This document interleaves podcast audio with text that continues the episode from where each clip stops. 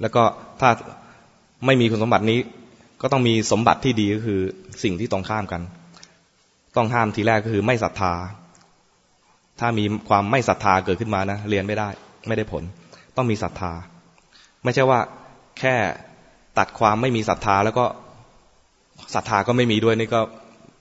ไม่ได้ไม่ไม่ได้นะถือว่าไม่มีคนสมบัติเหมือนกัน อันที่สองคือมีสุขภาพที่ดี ก็ต้องมีด้วยนะตอนนี้มีสุขภาพที่อาพาธน้อยอย่างเงี้ยนะก็รักษาสุขภาพอาพาธน้อยนี้ต่อไปด้วย ไม่ใช่ว่าไปทรมานตัวเอง ไม่ใช่วิธีที่ถูกต้องนะต้องรักษาสุขภาพด้วย อันที่สามคือไม่โอ้อวด ไม่ขี้โม้โอ้อวด อันที่สี่ไม่ขี้เกียจไม่ขี้เกียจแล้วต้องขยันด้วย ไม่ใช่ว่าไม่ขี้เกียจแล้วอยู่เฉยๆ มันไม่มีสภาวะตรงกลางๆเรียกว่าใช้ได้ด้วยนะ ต้องขยันด้วย คือตัดความขี้เกียจแล้วต้องมีความขยันด้วย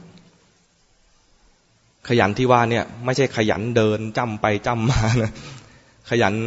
ของท่านเนี่ย หมายถึงว่ามีกุศลให้เจริญกุศลมากขึ้นเรื่อยๆ มีอกุศลให้ขยันละอกุศล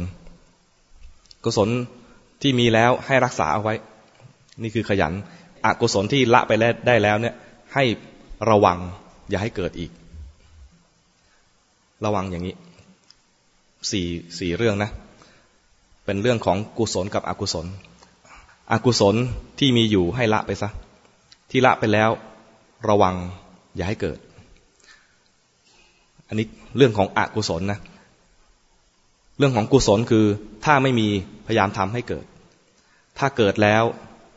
รักษาเอาไว้ เข้าใจไหมนี่คือเรื่องของความเพียรความขยัน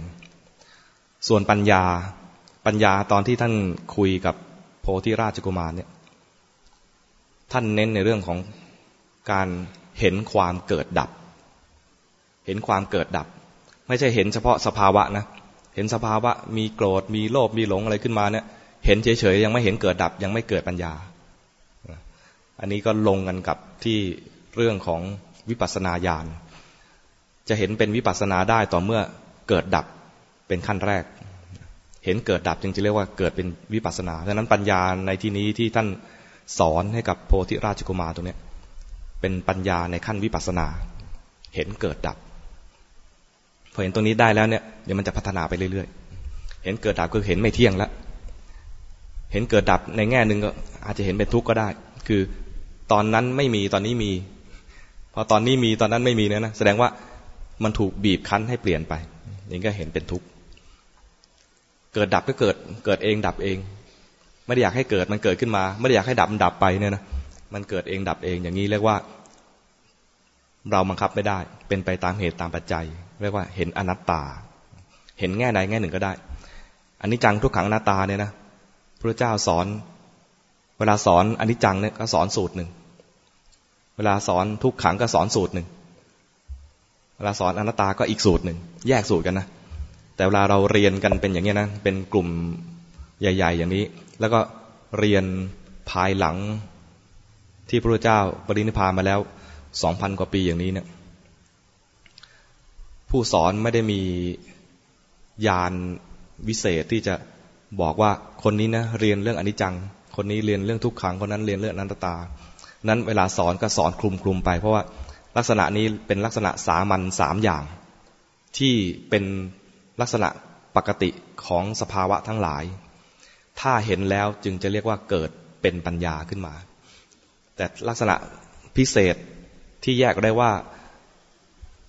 ราคะไม่เหมือนโทสะ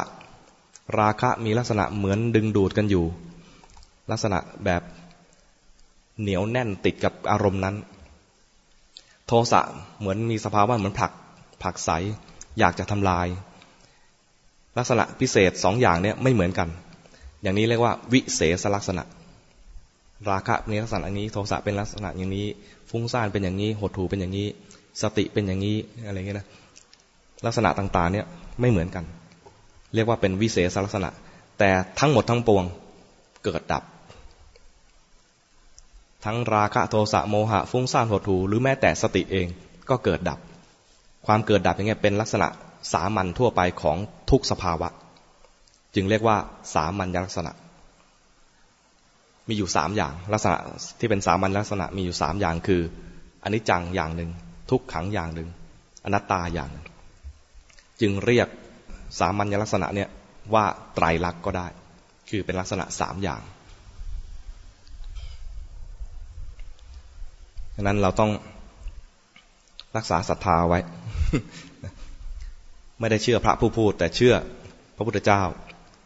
เชื่อคำสอนของพระองค์ เชื่อว่ามีผู้ที่ฟังคำสอนและนำมาปฏิบัติแล้วได้ผลจริงมีอยู่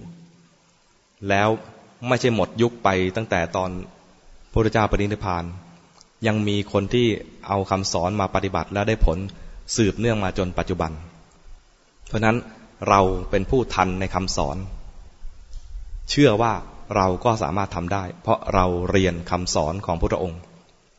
ที่ทรงตัดสรู้เอง รู้แจ้งเอง และนำมาสอน สาวกทั้งหลายยังมีอยู่สืบเนื่องมาเรื่อยๆ พระพุทธเจ้าตรัสว่าตราบใดที่ยังมีผู้ปฏิบัติดีปฏิบัติชอบอยู่ พระอรหันต์ยังไม่ว่างจากโลกนี้ แล้วเราก็เชื่อว่า ผู้ที่ปฏิบัติดี ปฏิบัติตรง ปฏิบัติชอบยังมีอยู่ และเราก็ขอเป็นผู้นั้นบ้าง เรื่องโพธิราชจักุมารยังไม่จบนะเนี่ยดูเวลาก่อน